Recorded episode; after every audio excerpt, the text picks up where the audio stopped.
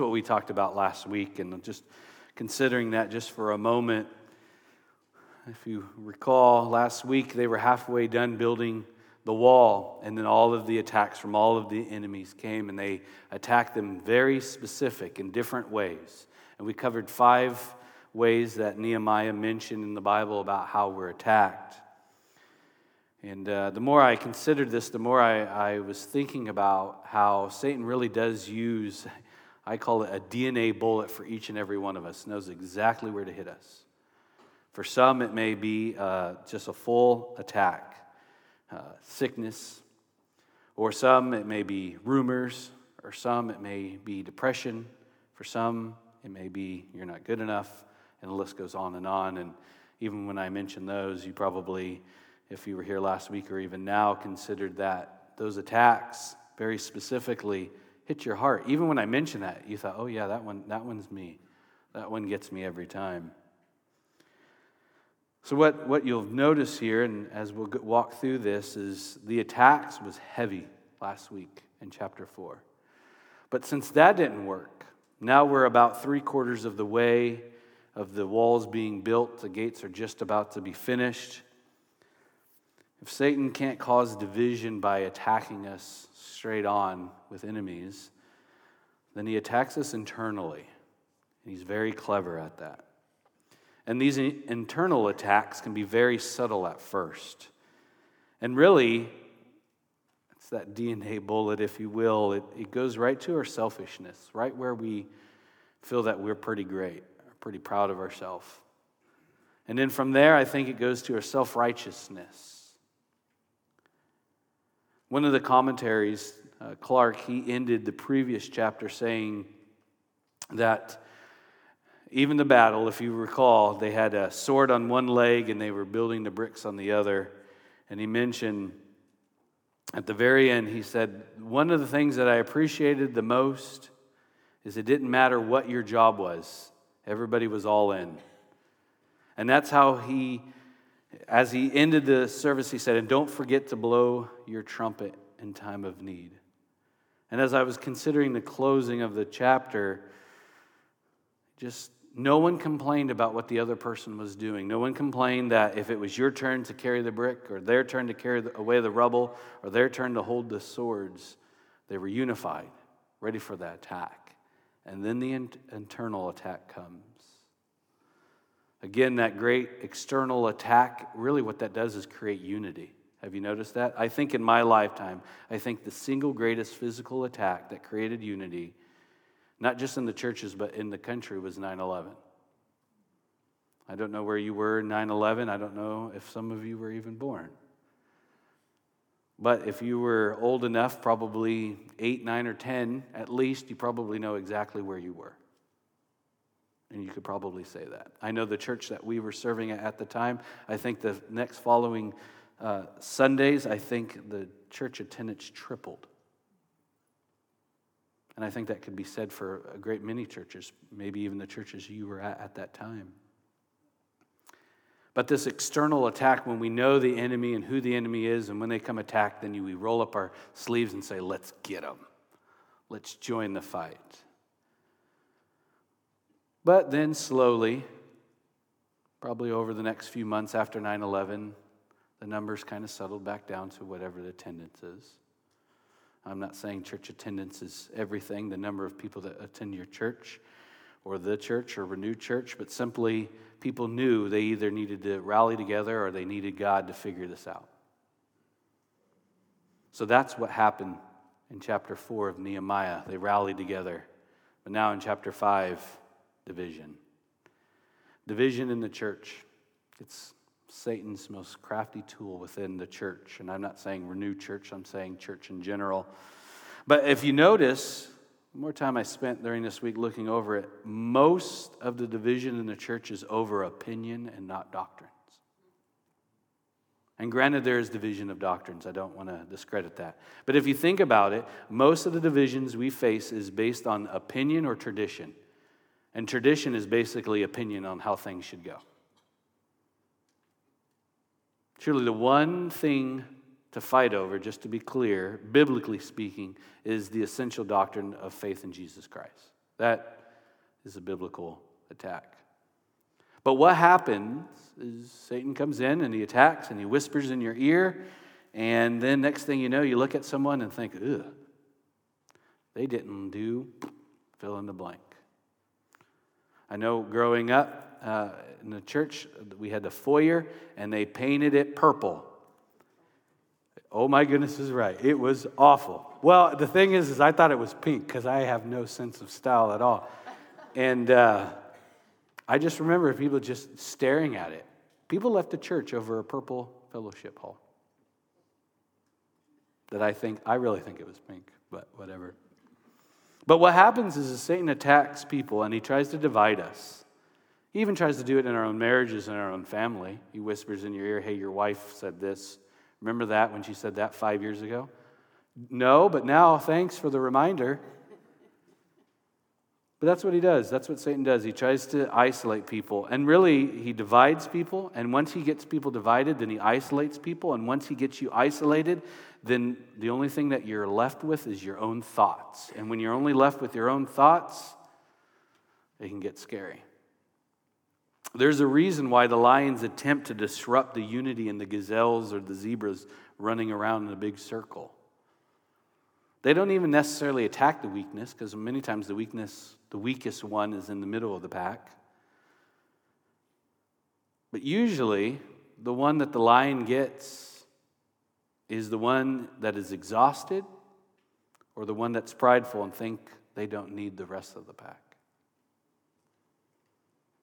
And I wrote, at least in my notes, don't ever say, I got this and I don't need the church.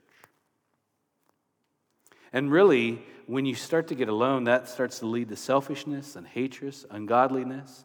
Everything the fruit of the Spirit says, we are the opposite of. I don't know who said this quote, but it says, and I, you, you can tell me after service, but the quote is, We met the enemy and it is us. And though we do need to be part of a, exclusively to one local church for the sense of ministry and accountability, and I'm not saying you can't go to other churches or join their VBSs. I know our kids have hit them all up. But simply saying you need to be a part of a church family.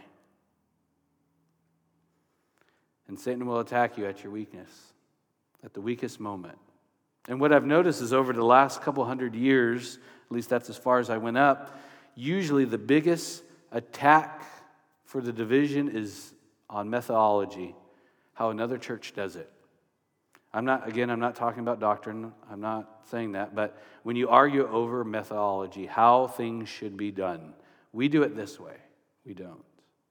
One of the questions that my mentor had asked me whenever I had complained about how communion was being done, this was about 15 years ago, someone came in and did community, uh, communion completely different than the way that I was used to. We all had to leave and go outside to take communion, and I thought that was weird.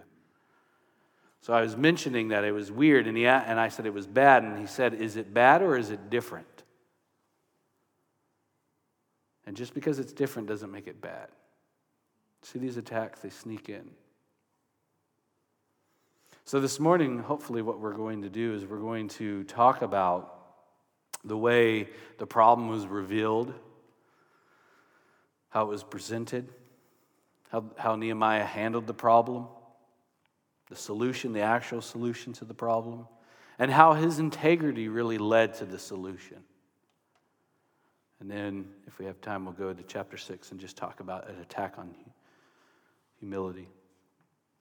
But as we consider this, this attack, this argument, I mean, right now you can think of ch- another church, maybe even this church, that you just don't like how they do things, right? So, what was happening here is everything was going well for Nehemiah. And then all of a sudden, the, the, these ladies came and said, Hey, this is the situation. This is the problem. This wasn't, a com- this wasn't just grumbling and complaining like last week. This was a legitimate problem. What they were doing is all the men were building the walls, and some of the ladies were left behind to take care of the vineyards, and they couldn't keep up.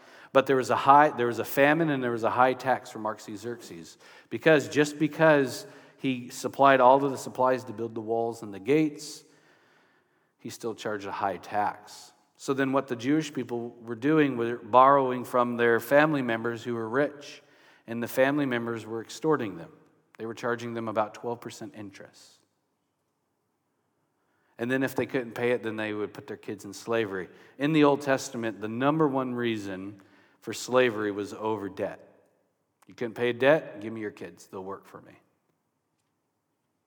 So, this was the situation. This was it. That's why, whenever you see a famine that happens or a, a big flood or a hurricane, you'll see gas prices go up. Well, excluding now, but uh, you'll see you'll go in and, and, and you'll see the lumber yard their prices go up because they're trying to make an extra buck because of the actual situation the actual tragedy so they were trying to make it they had all the money they would charge but if we remember in galatians 5 13 through 14 Paul writes, he says, For you have been called to live in freedom, my brothers and sisters.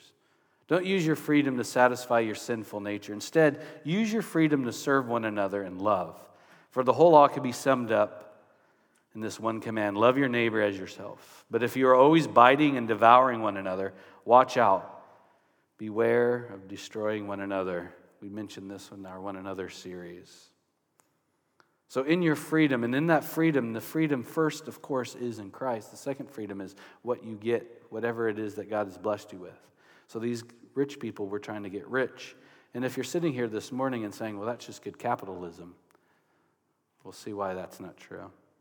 So, that was the problem. That was the situation that they were in. They were concerned that they couldn't pay for it. Let's just take a look at it real quick in Nehemiah 5, the first couple of verses here first five verses, it said, About this time, some of the men and, and their wives raised a cry of protest against their fellow Jews. They were saying, We have such a large family, we need more food to survive. Others said, We have mortgaged our fields, our vineyards, and home to get food during the famine. And others said, We had to borrow money on our fields and vineyards to pay our taxes. We belong to the same family of those who are wealthy and our children and just like theirs. Yet we must sell our children into slavery just to get enough money to live.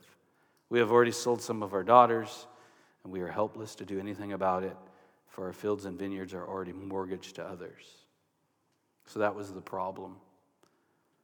That was the issue. They couldn't afford it. It's like they just kept going further and further in debt. One of the things that I appreciate is they went straight to Nehemiah and said, Here's the problem, here's the complaint. They didn't gossip. They didn't go and just whine and complain to other people and then share that, and then it finally eventually got to Nehemiah. Again, going back to how Satan divides us, he uses the division of gossip. Well, did you hear so and so?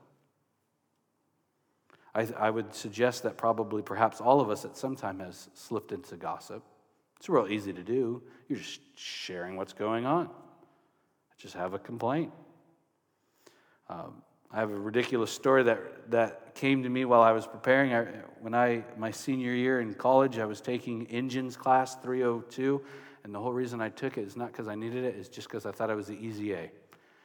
And it was just because I grew up playing around engines. And one of the final projects is we had to totally, in a group, restore an engine. We had to find the problem, restore it, put it back in the car. We did it. I was very proud that my team was the first team to get done in like two days. Like these guys didn't even finish, and we were already putting it in the car. Then we spilled a little oil. I went to go get a mop. When I came back, the instructor came and told the other three guys what a great job they did and that I was a bum for letting them do all the work while I was just pretending to mop. Nuh uh. That was a very mature 22 year old response. Nuh uh. But you know, it, it got worse because I did not go and talk to those guys who took the credit because they didn't know what they were doing. They didn't even know what a torque wrench was. I didn't go to the instructor and explain that I thought I should get an A and not a B because I wasn't just mopping. What I did is I complained to everybody else. Everybody who would listen. I complained to the next department over, the nursing department, just because I thought someone needed to hear it. They could care less. You know, eventually, about a month and a half later, the instructor, he, uh, Professor Aragon, called me into his office, and I thought, oh, here we go. And he said, Hey, I hear that you did all the work. I said, Yeah, I, how'd you know? He said, Oh, I knew. I just wanted to see how you responded. It's like, Don't do that. Because what I didn't tell you is that uh, he was a Christian man, and we had been sharing how difficult it was that we were the only two Christians in this class. He set me up. But he was revealing what was in my heart. And then he mentioned about gossip. He said, I was wondering how long it was going to take you for you to come and tell me the problem. You never did. I heard it five different times from five other people, and I don't even know why that nurse came and told me. but you see how that division? So I was so mad at him, and then I didn't even like him anymore. I wanted nothing to do with him. He wronged me. I didn't want to show up to class. I don't even think I showed up to the next class. I pouted. That special DNA bullet just for me, pride, right to the heart. You're always being taken advantage of.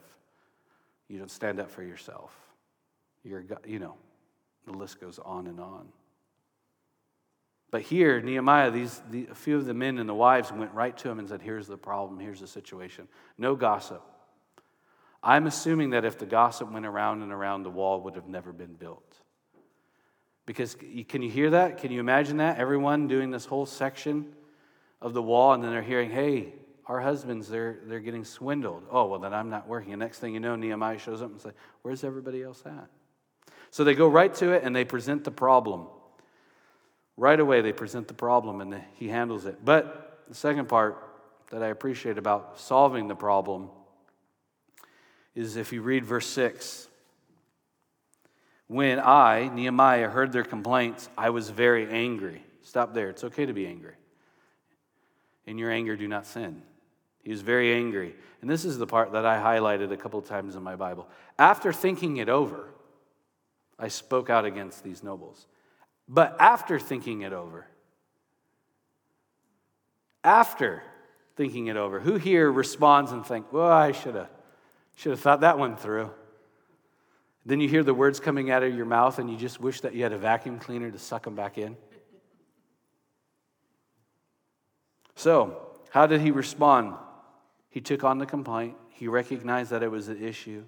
He was moved to anger. Anger is not a bad thing. After thinking it over, he spoke out against these nobles and officials. Again, he didn't gossip. He didn't say, These scoundrels, these people. He didn't sit there and complain to the, these wives and these men who had a problem. It was wrong what they were doing, very wrong in what they were doing. And the reason why we know that it was wrong is because in Exodus 22, verse 25, it says, This is the law. This is what they're supposed to do. If you lend money to any of my people, the Israelites, God speaking, who are in need, do not charge interest as a money lender would. Do not charge interest. But they did, so much so that they put them back into slavery. Do not charge interest, because if you go back and read the rest of the Exodus, it will, it will continue to talk about, and we'll see that Nehemiah quotes it.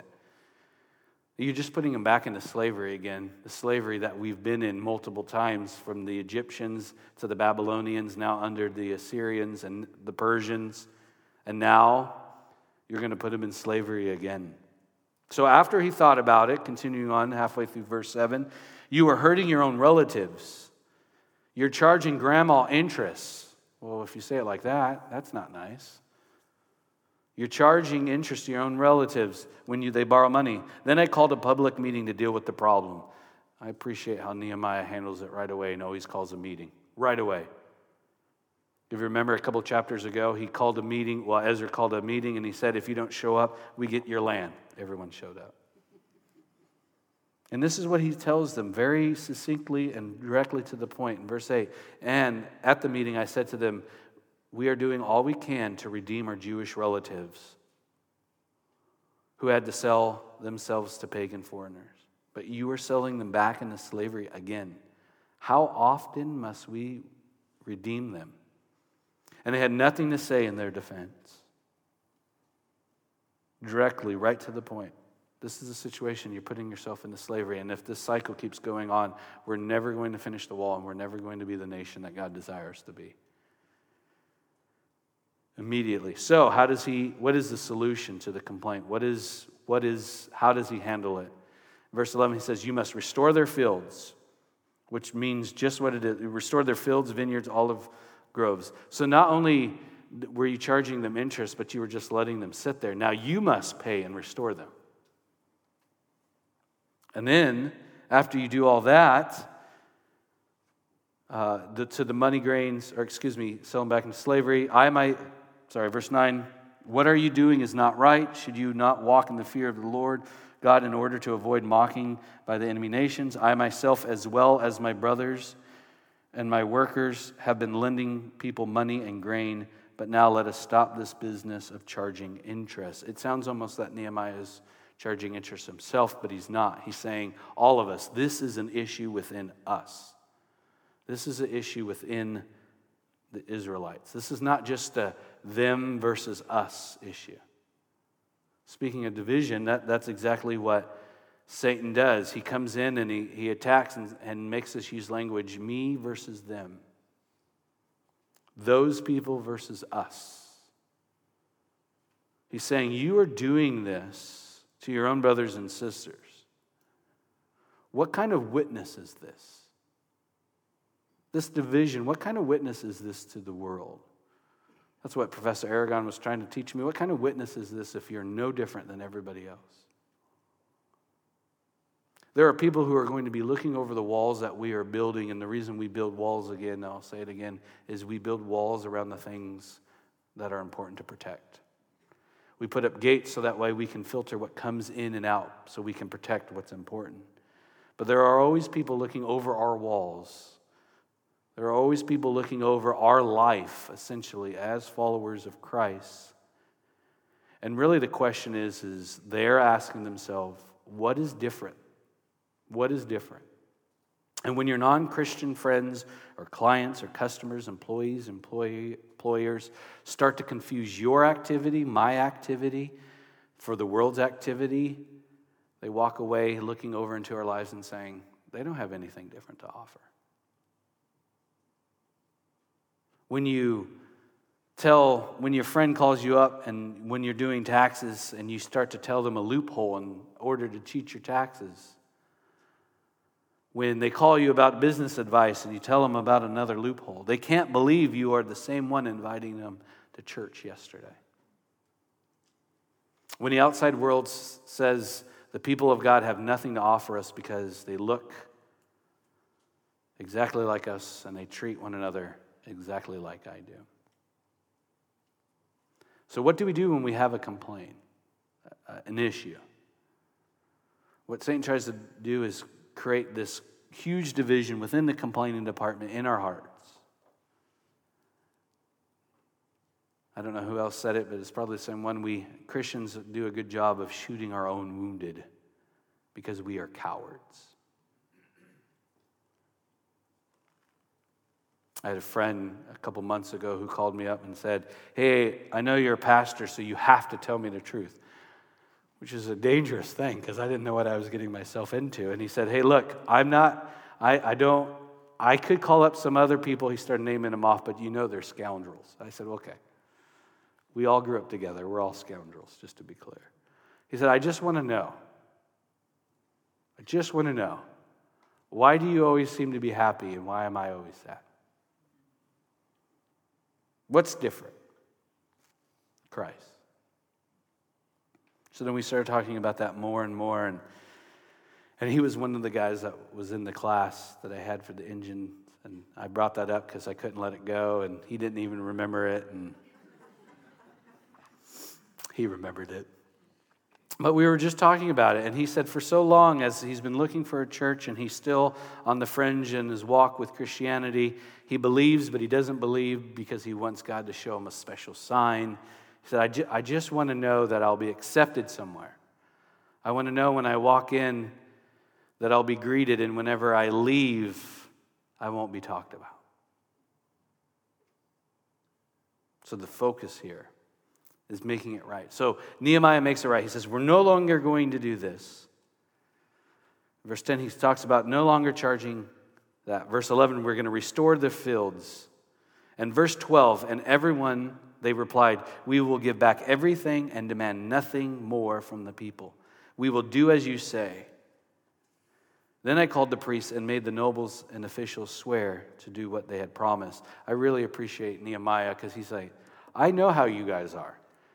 I know that you guys are going to say, Cool, that sounds good, we'll do it. We pinky promise. And he goes, Hold on, let me get the priest, let's do an oath. So he brings in the priests, and they all make an oath not to do it. They all swear.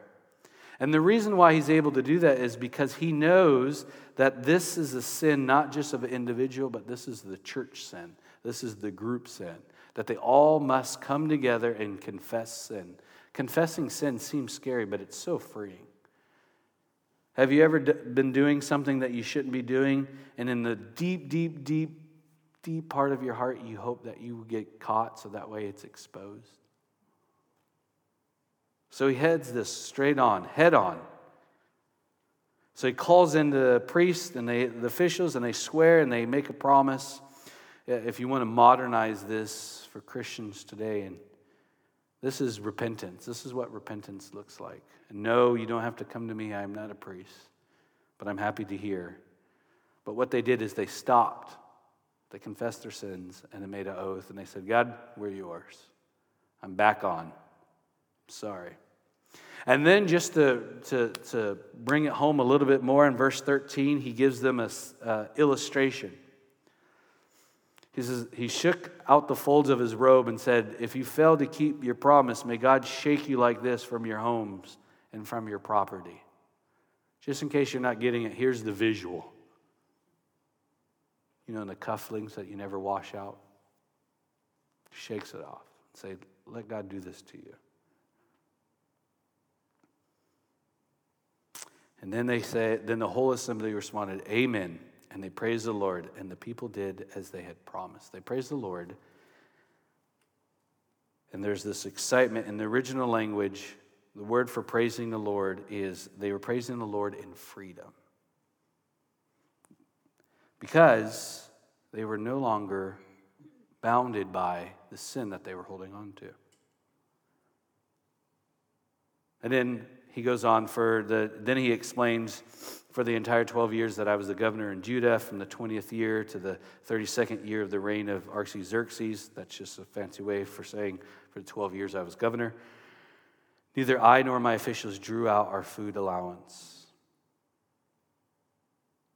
And this is where this is where it can get tricky because he could say all of this, Nehemiah can say this is what we need to do, this is how you should do it and everything, but if but if his walk didn't match what he said, then people say, yeah, it sounds good, but do you live this life? Do you actually do what you say you're going to do? So then he explains this is a transition in his letter to explain what was happening. In verse 15, here it is it says, The former governors, in contrast, had laid heavy burdens on the people, demanding a daily ration of food and wine, besides the 40 pieces of silver. Even their assistants took advantage of the people but because I feared God, I did not act that way. It goes back to the Galatians quote in your freedom. In your freedom. Technically, he had every right, according to the Persian law, to get the daily ration from everybody. That was a second way of him getting paid. But he didn't even take that because he knew it would be taxing his people. So, how could he possibly say, hey, don't charge interest, if essentially he was charging the interest up front?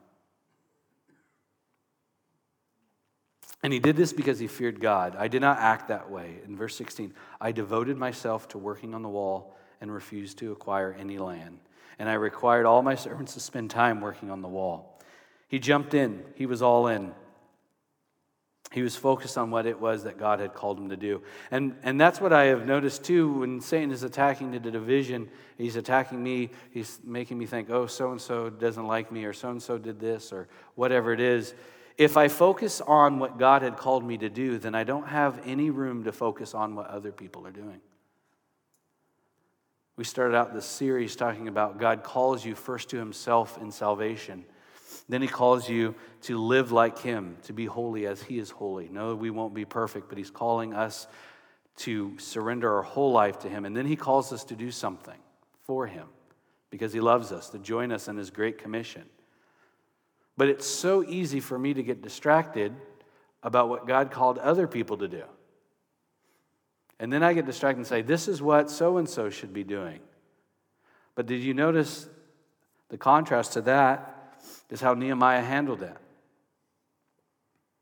He said in verse 16, I also devoted myself to the work on the wall and refused to acquire any land.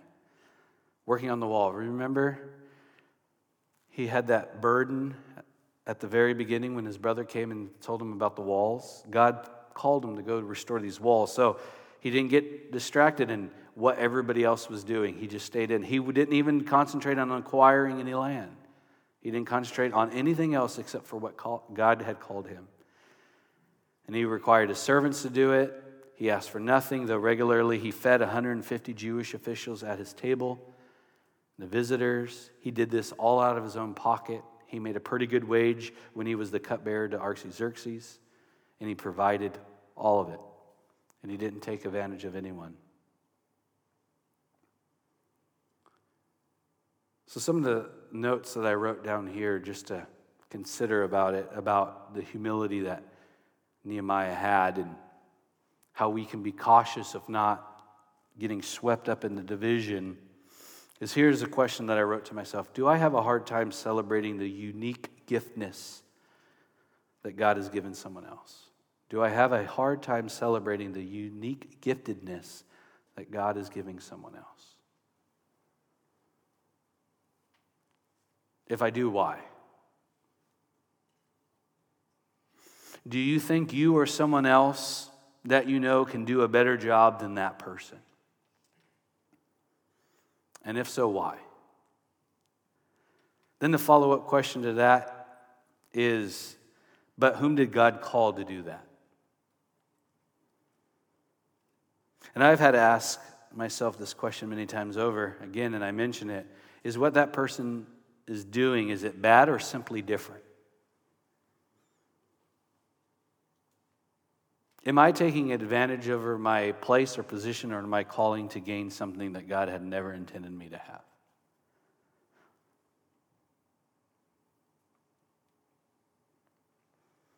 Is it easy for me to take something dif- different or difficult and recognize it's simply me just being uncomfortable. And I wrote, the number one thing that prevents me from reaching the loss is internal fighting. So, have you ever been thrown off course because someone else did something or said something or didn't say something? And you just threw up your hands and said, Fine. Sometimes Satan makes you think that you're the offensive coordinator or the general manager or the owner of the team, and simply you're a place kicker. Be a good place kicker, make the field goal.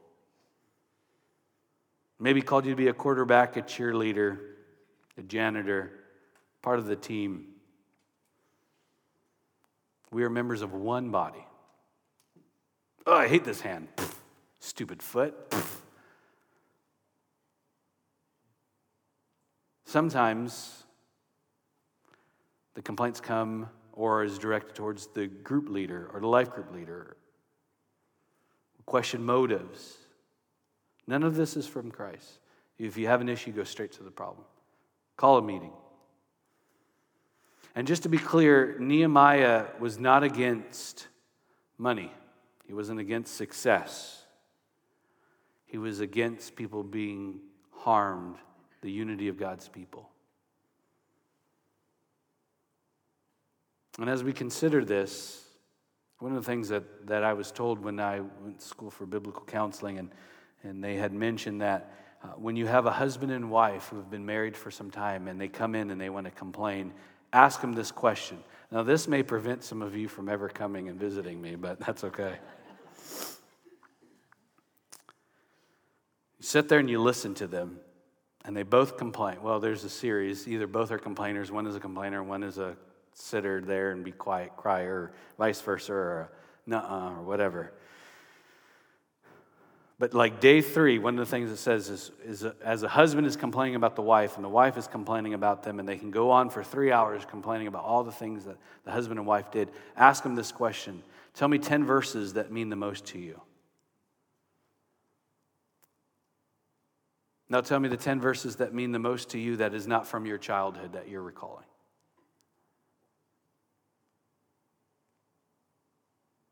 What verses have you read that confirms how you're treating your husband or wife? Well, this is not any fun, is it?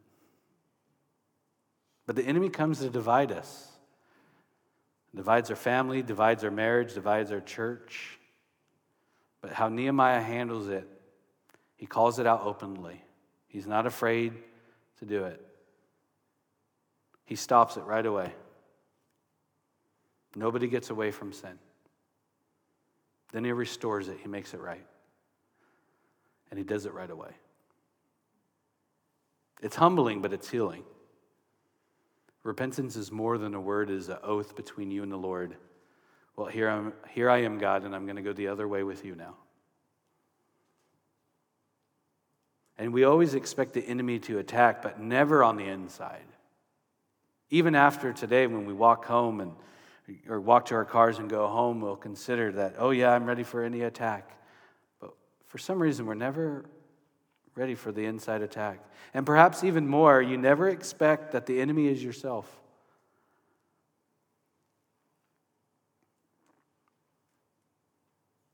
And the people responded immediately and said, Yes, we will do what you want. Yes and amen. And they responded. The people of God are prepared to repent. So this morning, as we don't make our way to the next chapter. As, you, as we sing a couple more songs, we'll have an opportunity to receive communion together. You're invited to receive communion with us. Um, if you're a believer in Jesus Christ, we don't have membership or anything like that, but you're welcome. But when, when, when the guys come down and pass out the elements and you receive them, consider have you gossiped about anyone? Have, is there any kind of sin that, that you haven't dealt with? Is there a conversation that you should have with someone and not the other the people that you've had it with? God is quick to bring that out to you, to you if you have asked. And really, the whole hope, the whole message about Nehemiah is not the wall, which is very important. It's the unity of the Israelites for what's going to take place in the next few chapters. The enemy comes and attacks stronger. So we must be united. So, again, as you prepare your hearts to receive communion, just ask God, where in my life do I have to make things right? Who do I have to apologize to? Who do I have to own it up to?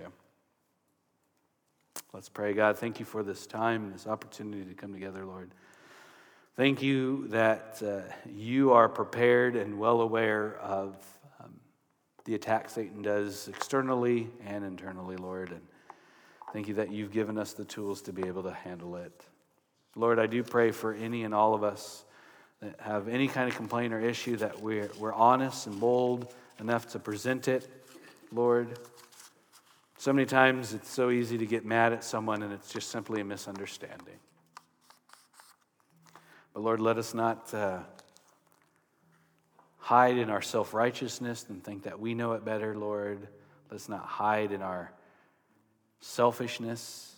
Lord, we want what we want, Lord. Really, we do want what you want. Will you help us to live that, for that to be true?